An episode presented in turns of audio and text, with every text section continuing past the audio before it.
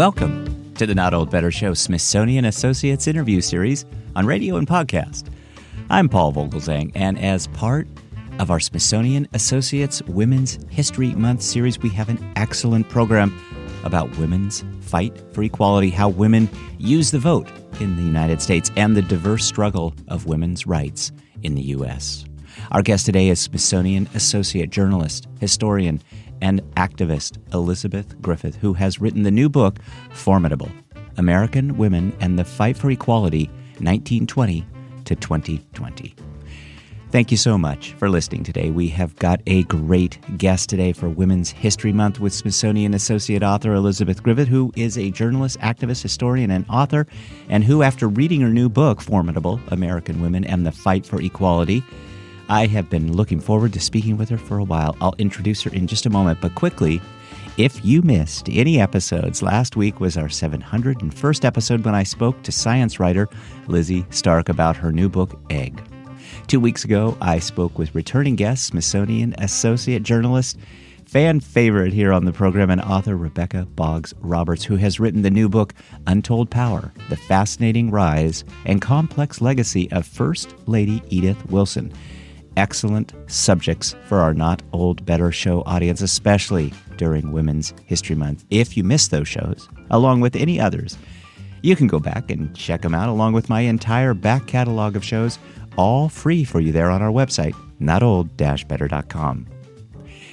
After what Susan B. Anthony called the long, hard fight, the 19th Amendment enfranchising 26 million white and black women was added to the Constitution on August 26, 1920. However, according to our guest today, Smithsonian Associate Elizabeth Griffith, the 19th Amendment was an incomplete victory. Join Elizabeth Griffith and me as we talk about her upcoming Smithsonian Associates presentation, Black and White Women Who Fought Hard for Voting Rights and Doubled the Number of Eligible Voters, but how the amendment did not enfranchise all women or even protect the rights of those women who could vote. A century later, women are still grappling with how to use the vote and their political power, diversity, and all else to expand civil rights, confront racial violence, improve maternal health, advance educational and employment opportunities, and secure reproductive rights. I titled the author's note, Storylines. There has always been more than one American story. The most popular account was about conquering a continent and creating a country, about democracy and manifest destiny. It was filled with explorers, exploiters, frontiersmen, military leaders, statesmen, inventors, and entrepreneurs. The story was revered, written down, and widely taught, but it wasn't the whole story. This book recounts what American women did after the 19th Amendment passed. It focuses on how white and black women slowly accrued and used political power. Their struggles for equal rights had long been interwoven. White women had been complicit in slavery. Others had fought for emancipation. The abolition movement of the 1830s inspired the women's rights movement of the 1840s. The suffrage campaign engaged and excluded black activists. The civil rights movement of the 1950s inspired the women's movement of the 1960s. Black and white women adapted each other's tactics, educating, organizing, demonstrating, boycotting, sitting in, filling jails, and keeping on. However disparate, the equal rights and civil rights movements were both part of the unfinished fight for liberty and justice for all. Women are a complex cohort. They differ by race, ethnicity, class, geography, religion, education, occupation, generation, marital and maternal status, sexual orientation, ability, politics, and experience. It's a risk to categorize or generalize because real people have multiple and individual identities. Say Her Name was a demand by black activists that we acknowledge the black women as well as the men who were victims of police violence. Historians of women like me want women to be visible, remembered, incorporated into the canon, and included in the curriculum. I've named as many women as possible, both major and minor characters, to put them in the story. I use their full names, their name at birth, their married names, if any. Martha Dandridge Custis Washington would get her full name. Because I'm writing American history about black and white women, racism is part of this story. It cannot be whitewashed or deleted. Slavery sanctioned the violent sexual assault of black women by white men, from slave ship crews to plantation owners, who enslaved and sold their black children. Slave labor contributed enormously to the country's economic growth.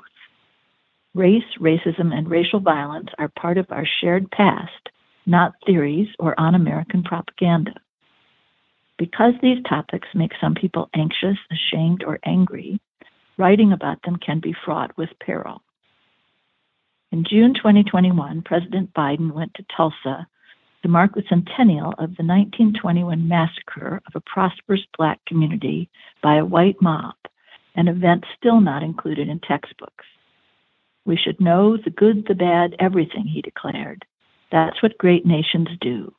They come to terms with their dark history, and we are a great nation. We need to be mature enough to both confront and celebrate our history. Historians have a responsibility to be truthful witnesses and accurate recorders. In this chronicle of American women fighting for equal rights, I have aspired to be factual, inclusive, and respectful, telling a story worthy of its subjects. That, of course, is our guest today, Elizabeth Griffith, reading from her new book, Formidable: American Women and the Fight for Equality, 1920-2020.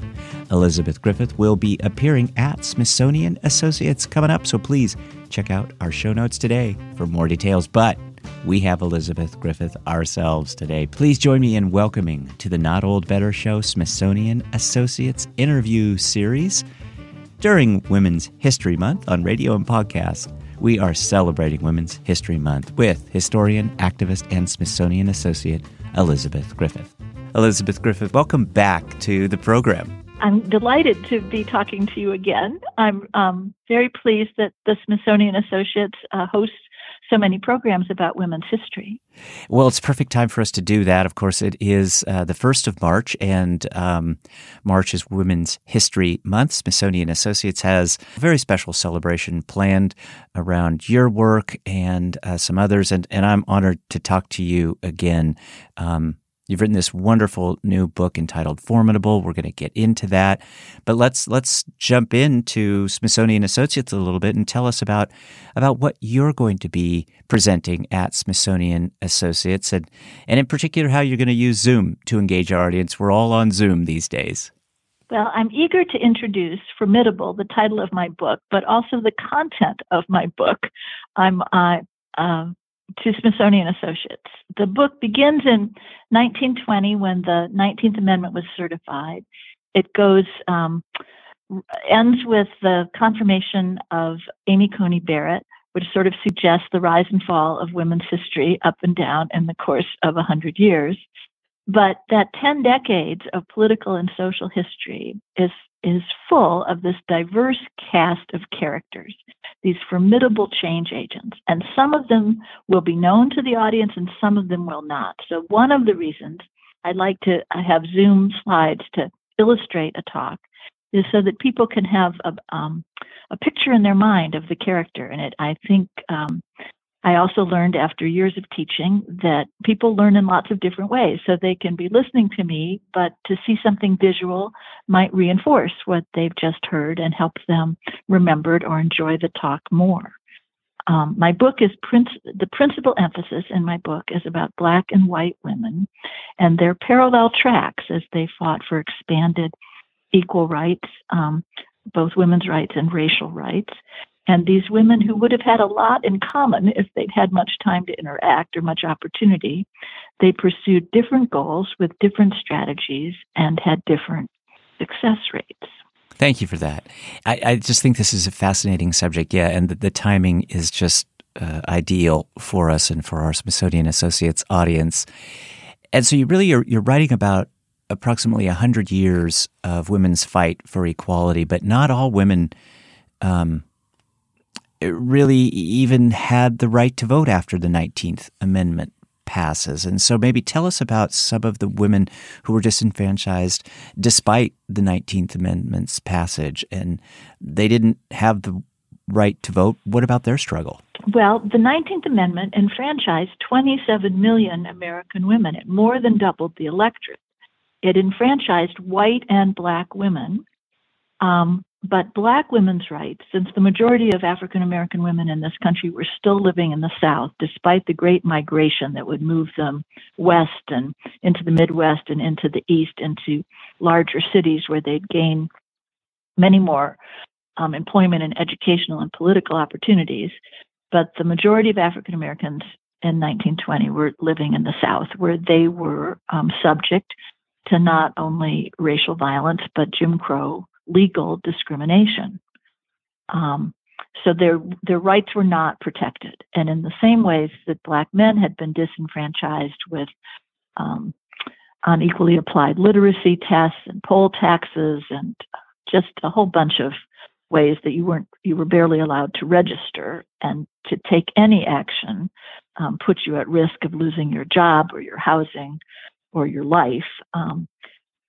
So while black people had a legal right to vote, there was no federal assistance in protecting that right, and nothing at the state level. So that's why suffrage, the whole suffrage fight, doesn't really conclude until August of 1965 and passage of the Voting Rights Act, which got rid of tons of kinds of discrimination. And for a brief period of time, there's a huge increase in the number of black voters, the number of black young people old and young people registering. But as we've observed in the last 50 years, voting rights have been cut back and inhibited by various state legislatures, and not only applying to blacks. For example, the poll tax would have applied to anybody who was poor in the South. Poll taxes could have been as high as $10. And in if you're a sharecropper or a poor farmer, or that's a large amount of money in 1920. So even if you could afford it for yourself, you weren't necessarily going to pay it for your wife. So the 19th Amendment, while it enfranchises black and white women, it does nothing to protect the rights of black women or men. And then other whole groups were not included. At that time in 1920, Native Americans were not considered citizens. You can hear maybe a smile in my voice, but it's an ironic smile, because the indigenous people, the first inhabitants of the continent, are not considered citizens by the people who took the land from. And so there would be action to make them citizens, but the federal government can make people citizens. They passed, for example, the Native American Citizenship Act in 1924. But again, states are writing the rules about who gets to vote. And there were 14 states with very large Native American populations in the Northeast and across the upper Midwest, and then down into Utah, Colorado, Arizona, New Mexico, where they weren't that keen to have Native Americans voting. Again, they wanted to maintain white majorities. In this case, in the case of Native voting, two women were the primary movers in getting that piece of federal legislation passed, Gertrude Bonnin and Marie Bottineau. And Bonnin's a very interesting case. If you want me, I can tell you a little bit more about her. Yeah. Well, let me tell you a little bit more about Gertrude Bonnin. Gertrude Bonnin was the name that was given to her. She was a Sioux woman, and she had been taken away from her parents and from a North Dakota reservation, and where she'd been born in 1876, and she was sent to a government boarding school in Indiana. Her braids were cut. Her culture was disparaged. Her name was changed to Gertrude Simmons. She would resume her name of Zitkala Sa, which meant red bird. She would attend Earlham College and study violin at the Boston Conservatory. She would perform for President McKinley. And then she went to work at another boarding school. You'd think she would not want to, but she was an undercover agent. She was writing exposés of the boarding school movement and how it damaged Native culture. She would marry another boarding school survivor, and went, and she would devote her career to rescuing native languages and stories. In 1913, she co-wrote an opera called The Sundance, wow, which was the first indigenous opera. It was based on Sioux rituals that had been prohibited by the federal government. And she would join this other woman, Marie Baldwin-Bottineau. The two of them would work with the Society of American Indians, and they would really push for the passage of this 1924 Indian Citizenship Act and a 1934 Indian Reorganization Act. But as I say, the state still had enormous power over voting. And so, even today, especially for indigenous tribes living on reservations where they do not have street addresses because they don't live on streets. They have postal boxes or they have community centers. There's a great dispute about what identification papers are required when you want to vote. And the voting places, because reservations are so large, the voting places can be miles and miles away. So there's still lots of issues. The other major group that was left out in the two major groups, in addition to Native Americans, Asian immigrants against whom America had exclusionary immigration policies since 1882 that were not, they were changed first in 1943 because we were allied with the Chinese in the Second World War, and then throughout the 50s more Asian American Pacific Islanders would be included. But the lasting one is people who live in territories or in the District of Columbia, where our voting rights are not the same as people living in every other state. So while the 19th Amendment was a huge, big deal, that half the population was now enfranchised, it was not because it was not enforced, because it had some exclusionary parts. The language of the amendment didn't have exclusionary parts, but its language did not say, it said states, it did not say territory. The other thing the 19th Amendment doesn't say is it doesn't use the word women. It says you cannot discriminate on account of sex, and the word woman does not appear any place in the United States Constitution. Elizabeth Griffith, I love the title of your book, Formidable: American Women and the Fight for Equality, 1920-2020. It's getting rave reviews. Hillary Rodham Clinton says, an essential history of the struggle of both black and white women to achieve their equal rights. The stories about these black and white women who have fought hard for their voting rights is really inspirational, but they also had some pretty formidable opponents. And they did, and I do, because my book is inclusive, I have to include the opponents. Right. Sadly, there are some opponents. Political points of view. Yeah. Tell us a little bit about some of those opponents. Well, let me first state that the 19th Amendment, the only people to vote in favor of the 19th Amendment were white men.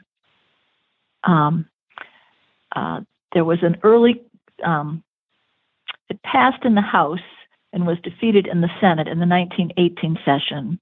And Jeanette Rankin, who was the first woman elected to Congress, a Republican elected at large from Montana, who took her seat in 1917, voted in the Congress for ratification.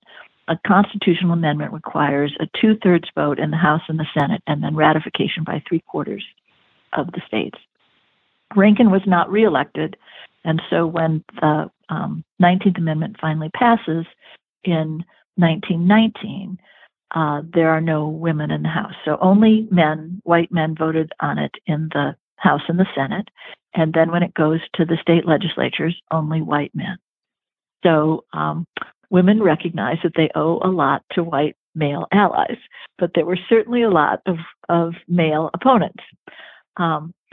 People who opposed women voting saw it as completely inappropriate behavior, that God did not create women to be voters. So ministers and politicians would preach against it. Politicians didn't want women in the political process. They were worried they would come in as reformers. Manufacturers had a similar outlook that women would want safety protections on factory floors or would want to protect immigrant rights. White Southerners wanted nothing that might embolden Black voters, male or female. Saloon owners and brewers and liquor manufacturers were worried about the whole issue of prohibition. And women had a stake in male alcoholism, because throughout the 19th century and the early years of the 20th century, when women had few legal rights to property ownership, custody of their children, the right to divorce, if you were married to someone who drank up his wages between the time he was paid at noon on Saturday and he got home late Saturday, you were really at risk not only of poverty, but of possible abuse. So women were involved in that issue. And there was this whole, you know, the patriarchy that men are the heads of households, and of course they will represent their wives at the polling booths, which sort of ignores women who did not have husbands or fathers or somebody to represent them. But men were not the only opponents. There were many, I mean, the number of people who supported suffrage was really a small percentage of the population, and it passes because it had brilliant strategic leadership. But the majority were sort of either indifferent or against. Many prominent women were against suffrage at the time of, in the period of the 1920s, because as some privileged women feel today, they were in a class of their own. They were protected by their wealth. They felt secure. And two of the primary heads of the women opposed to women's suffrage organization, one was married to a major senator, Senator Wadsworth's wife from New York, and the other was married to Wilson's second Secretary of State, Robert Lansing. And these women named, you know, it was Mrs. James Wadsworth, it was Mrs. Robert Lansing. I had to go into the books to find their real names. So there's change is unnerving to people, and we saw it happen again in the 1970s after the turmoil of the 1960s, civil rights marches, anti-war marches, women's rights marches, sexual revolution, lots of rules and attitudes changing, that you have the same pushback from people who are just alarmed by the pace of change or offended by long-haired boys burning draft cards or long-haired girls, you know, going without underwear. That was disconcerting. But there are similar bases of the social conservative cohort in Southern, in white Southerners who had a dominance over Black voters, among Christian evangelicals who have very patriarchal views about family structure, and again, social conservatives. So there's always going to be pushback to any changes that come too soon. And I did, to be fair, I wasn't going to write just about the people who were, to me, feminist heroines. I had to include, of course, the people who were leading the opposition. Hi, it's Paul. Do you love entertaining, informative, eclectic, insightful programs about culture, health, science, life, and everything Smithsonian? As part of our Smithsonian Associates interview series on radio and podcast, we're introducing you to the new Smithsonian Associates streaming series. Smithsonian, a nonprofit organization, is excited to present this new aspect of their 55 years as the world's largest museum-based educational program. Join us from the comfort of your home as we periodically interview Smithsonian Associate guest speakers. Our audience here on radio and podcast can explore our website for more information, links, and details at notold-better.com. Thanks, everybody. We are with Elizabeth Griffith. Elizabeth Griffith is an author. She's an American historian and educator and activist. She earned her Ph.D. from the American University, has been a Kennedy Fellow at Harvard University. She's written the new book, Formidable: American Women and the Fight for Equality, 1920-2020. Elizabeth Griffith will be appearing at Smithsonian Associates coming up Thursday, March 9th. Please check out our show notes for more details about Elizabeth Griffith's presentation titled American Women and the Fight for Equality. Elizabeth Griffith, you've been so generous to read a passage from your book. It was such a well-chosen passage about race and racism and part of our shared past. And you mentioned that writing about those subjects can be fraught with peril. We are a great nation. I wonder if you'd tell us a little bit about Black and white women and their struggle against some of these challenges, voting rights and other rights, black and white women, did they struggle together? Did they have to fight separately? What did racial equality mean to these women in this struggle? Paul, thank you for asking that question. It's really the key theme of my book. Black and white women did not struggle together and sometimes struggled against each other. And I believe that's because of how deeply rooted racism was in our country in the 19th century, and how Jim Crow and segregation, laws about segregation, divided communities and individuals. There's a thread of reform in the white community that begins before abolition, but is fired up by abolition. And so many abolitionists became suffragists. Many suffragists had abolitionist roots, so they were maybe preconditioned to want to be allies of African Americans. But the national attitude about African Americans was that this was a population of enslaved people who were characterized all the time in demeaning ways, about the size of their brains, their resistance to pain. So many stereotypes got embedded in the culture. And many of those attitudes got absorbed even by the most liberal people in the country. And because of the way the country was geographically divided, I need to add here, too, that there are post-Civil War, you are going to have the first cohorts of college-educated white women and the first cohorts of college-educated black women. Unlike the white community, which generally gave educational benefits first to sons rather than daughters, in the black community, daughters benefited because families wanted to protect their daughters from sexual predators in the South, so they would send them to Earlham or Oberlin or small women's colleges or black colleges to begin to get a higher education and a professional degree to launch their careers and their families. So you could have found women, middle-class, educated, many of them married to ministers or to professional men who had biographies that were quite similar, other than roots in slavery for black women and grandfathers who might have been white and impregnated their grandmothers, which led to a lot of pale-skinned black people in the early generations here.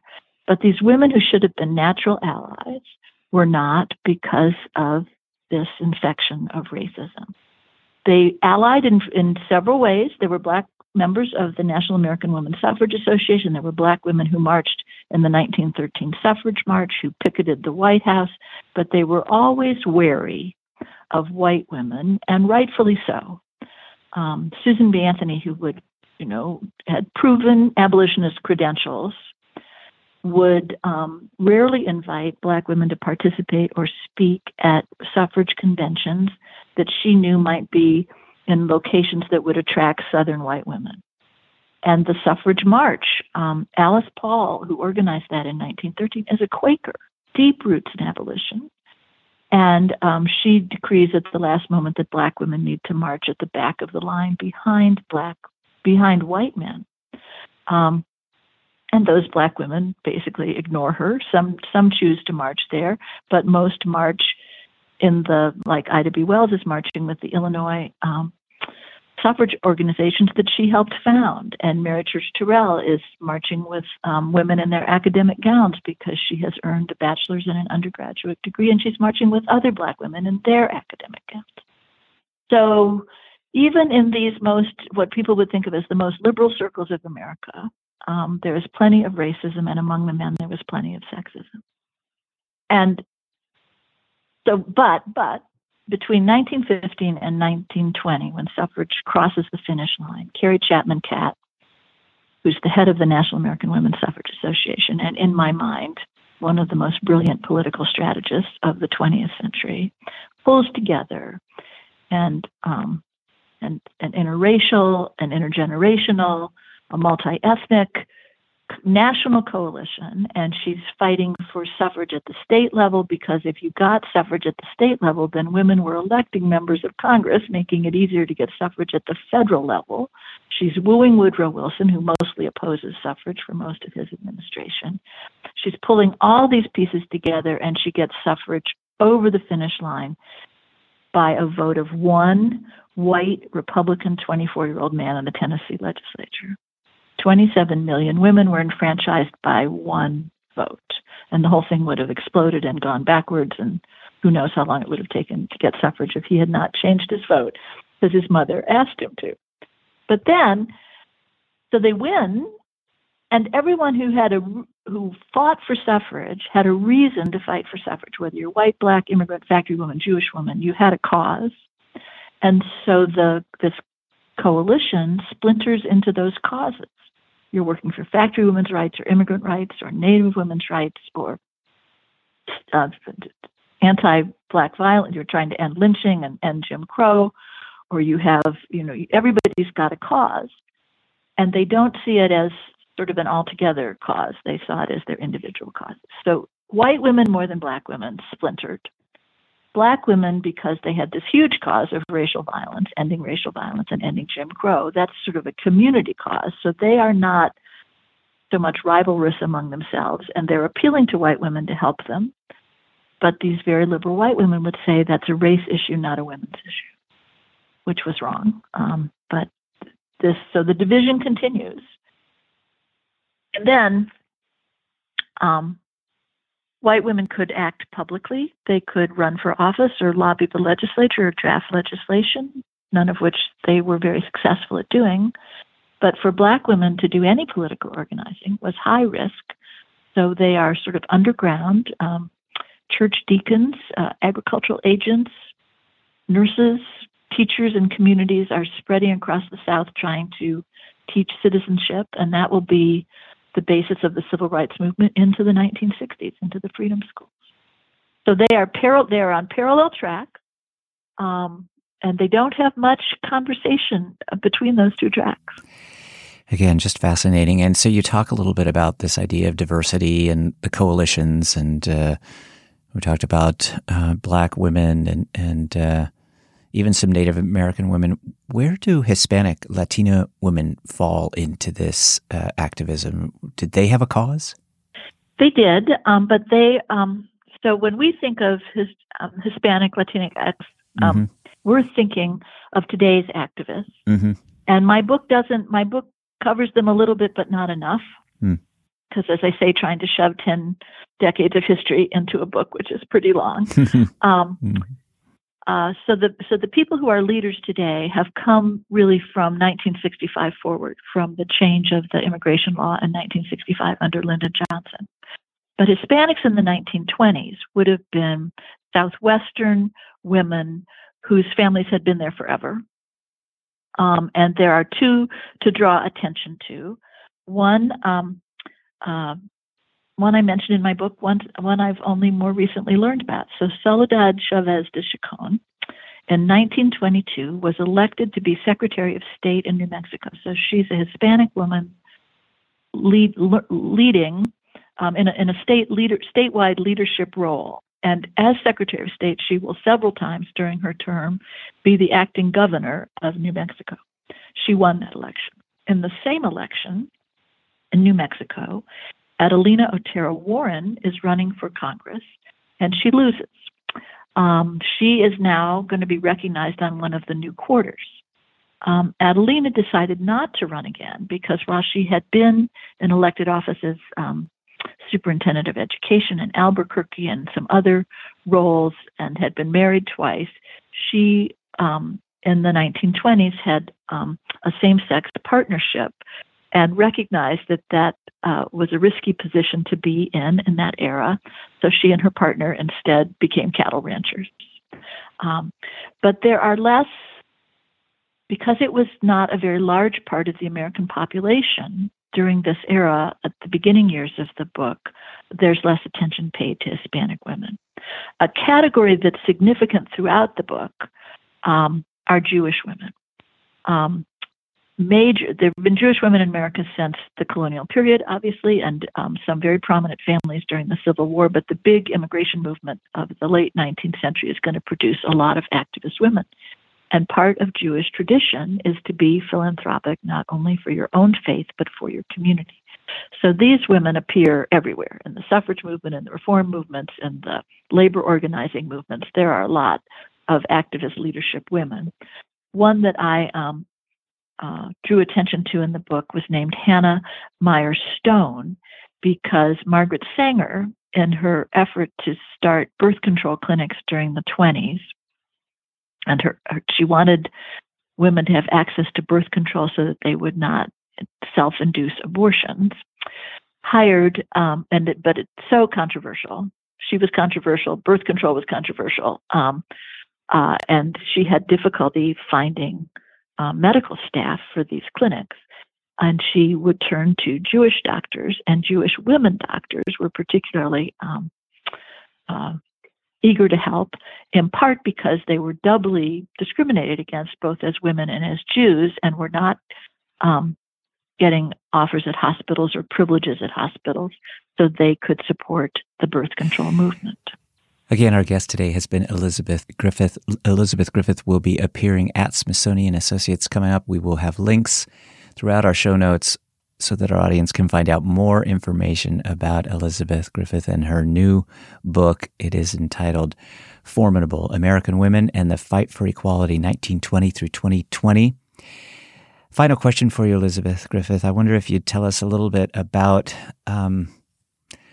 what's going on with the White House and women. Women are everywhere today in politics and every religion. Every place issues. But the Oval Office. Every right. place. Just about but every place. What is happening there? Although we got it to the Vice President's mansion. Mm-hmm, Well, the title of my epilogue is Not Enough, because while clearly White, Black, Hispanic, every kind of diverse American woman, even conservative American women, have benefited from all the changes of the last century in education and employment and access to the professions and the sports and military. And I mean, they're just, women are visibly present in places where no one would have imagined us 100 years ago. But if you look more closely at the statistics and you amortize them over 100 years, women have not made as much progress as one would like. Women remain underpaid and lowest paid, most essential but least appreciated job categories. They're undervalued for their unpaid domestic roles. They're unbanked or underbanked. They're underrepresented in almost every profession except for kindergarten teachers and public school teachers. We're barely gotten to 50% of any other profession. They're outnumbered. Women outnumber men as eligible voters, but we are not as highly represented in political governance as we might be. American women are dying in childbirth at a higher rate, and that's a racially, especially if you are a Black or brown woman. Our numbers in infant and maternal mortality have gone down, not up, over this 100 years, and women are the vast majority of victims of violence. So there's been lots of progress, but there's lots of stuff to pay attention to, which is why we need women in politics. But we are now, so after 100 years, there are 124 women in the House of Representatives, which is almost 29%. We lost a woman in the Senate, so there are 25, which makes 25% of the Senate. The Senate has 2 Asian America, 1 Latina, but no Black women. There have only been 2 Black women in the Senate, Carol Mosley Braun and Kamala Harris. In the House of Representatives, there are now 27 Black women, which is a record number, and a record number of women of color at 58. And frankly, it's Democrats who are contributing all the diversity to the Congress. So Democratic voters are sending people who look like them.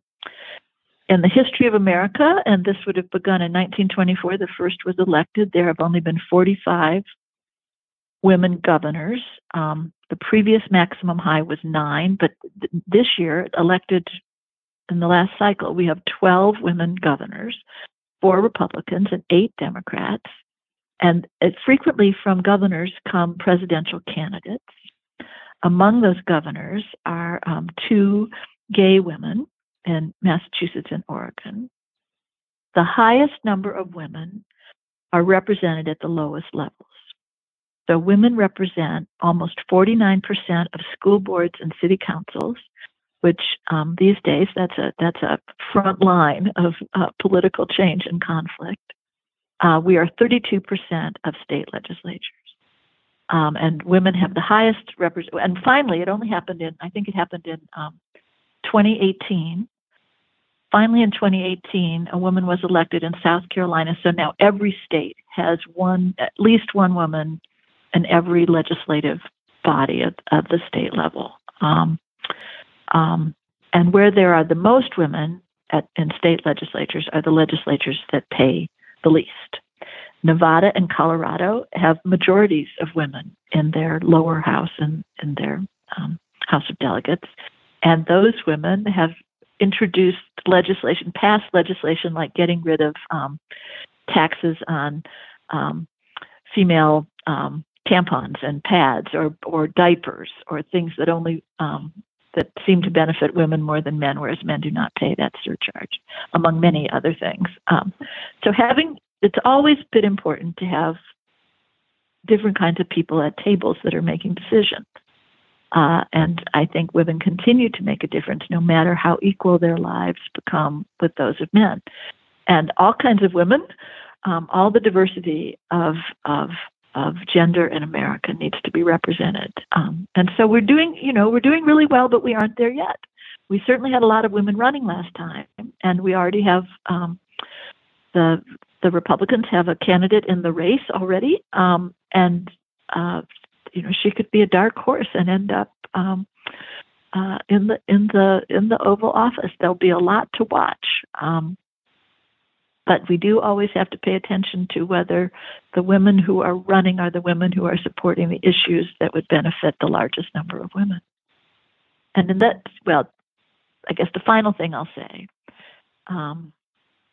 Following the Dobbs decision, no matter how many rights American women have, if they do not have rights to basic decisions about how they use their body, the choices they make related to their body, then that really takes you back to ground zero when you're talking about equal rights and being treated the same, being treated as an adult citizen in the country equal to male adult citizens. Thank you, Elizabeth Griffith. So well said, and the book is just getting wonderful reviews online and elsewhere. It's entitled Formidable American Women, of course. Thank you, Elizabeth Griffith, for being here. We will have links so that our audience can find out more about Elizabeth Griffith and her new book, Formidable.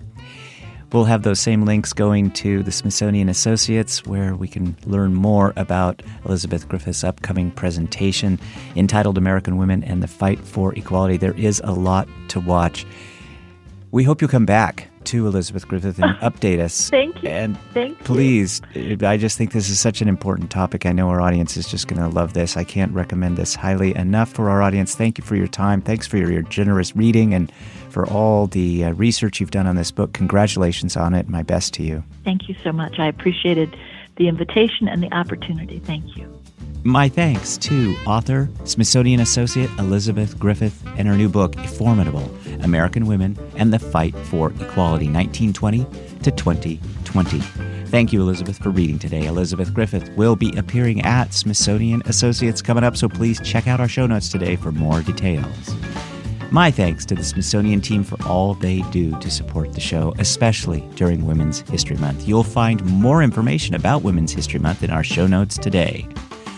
My thanks to you, my wonderful Not Old Better Show audience on radio and podcast. Please be well and be safe during these times. Please be kind to one another. And let's do better. Let's talk about better.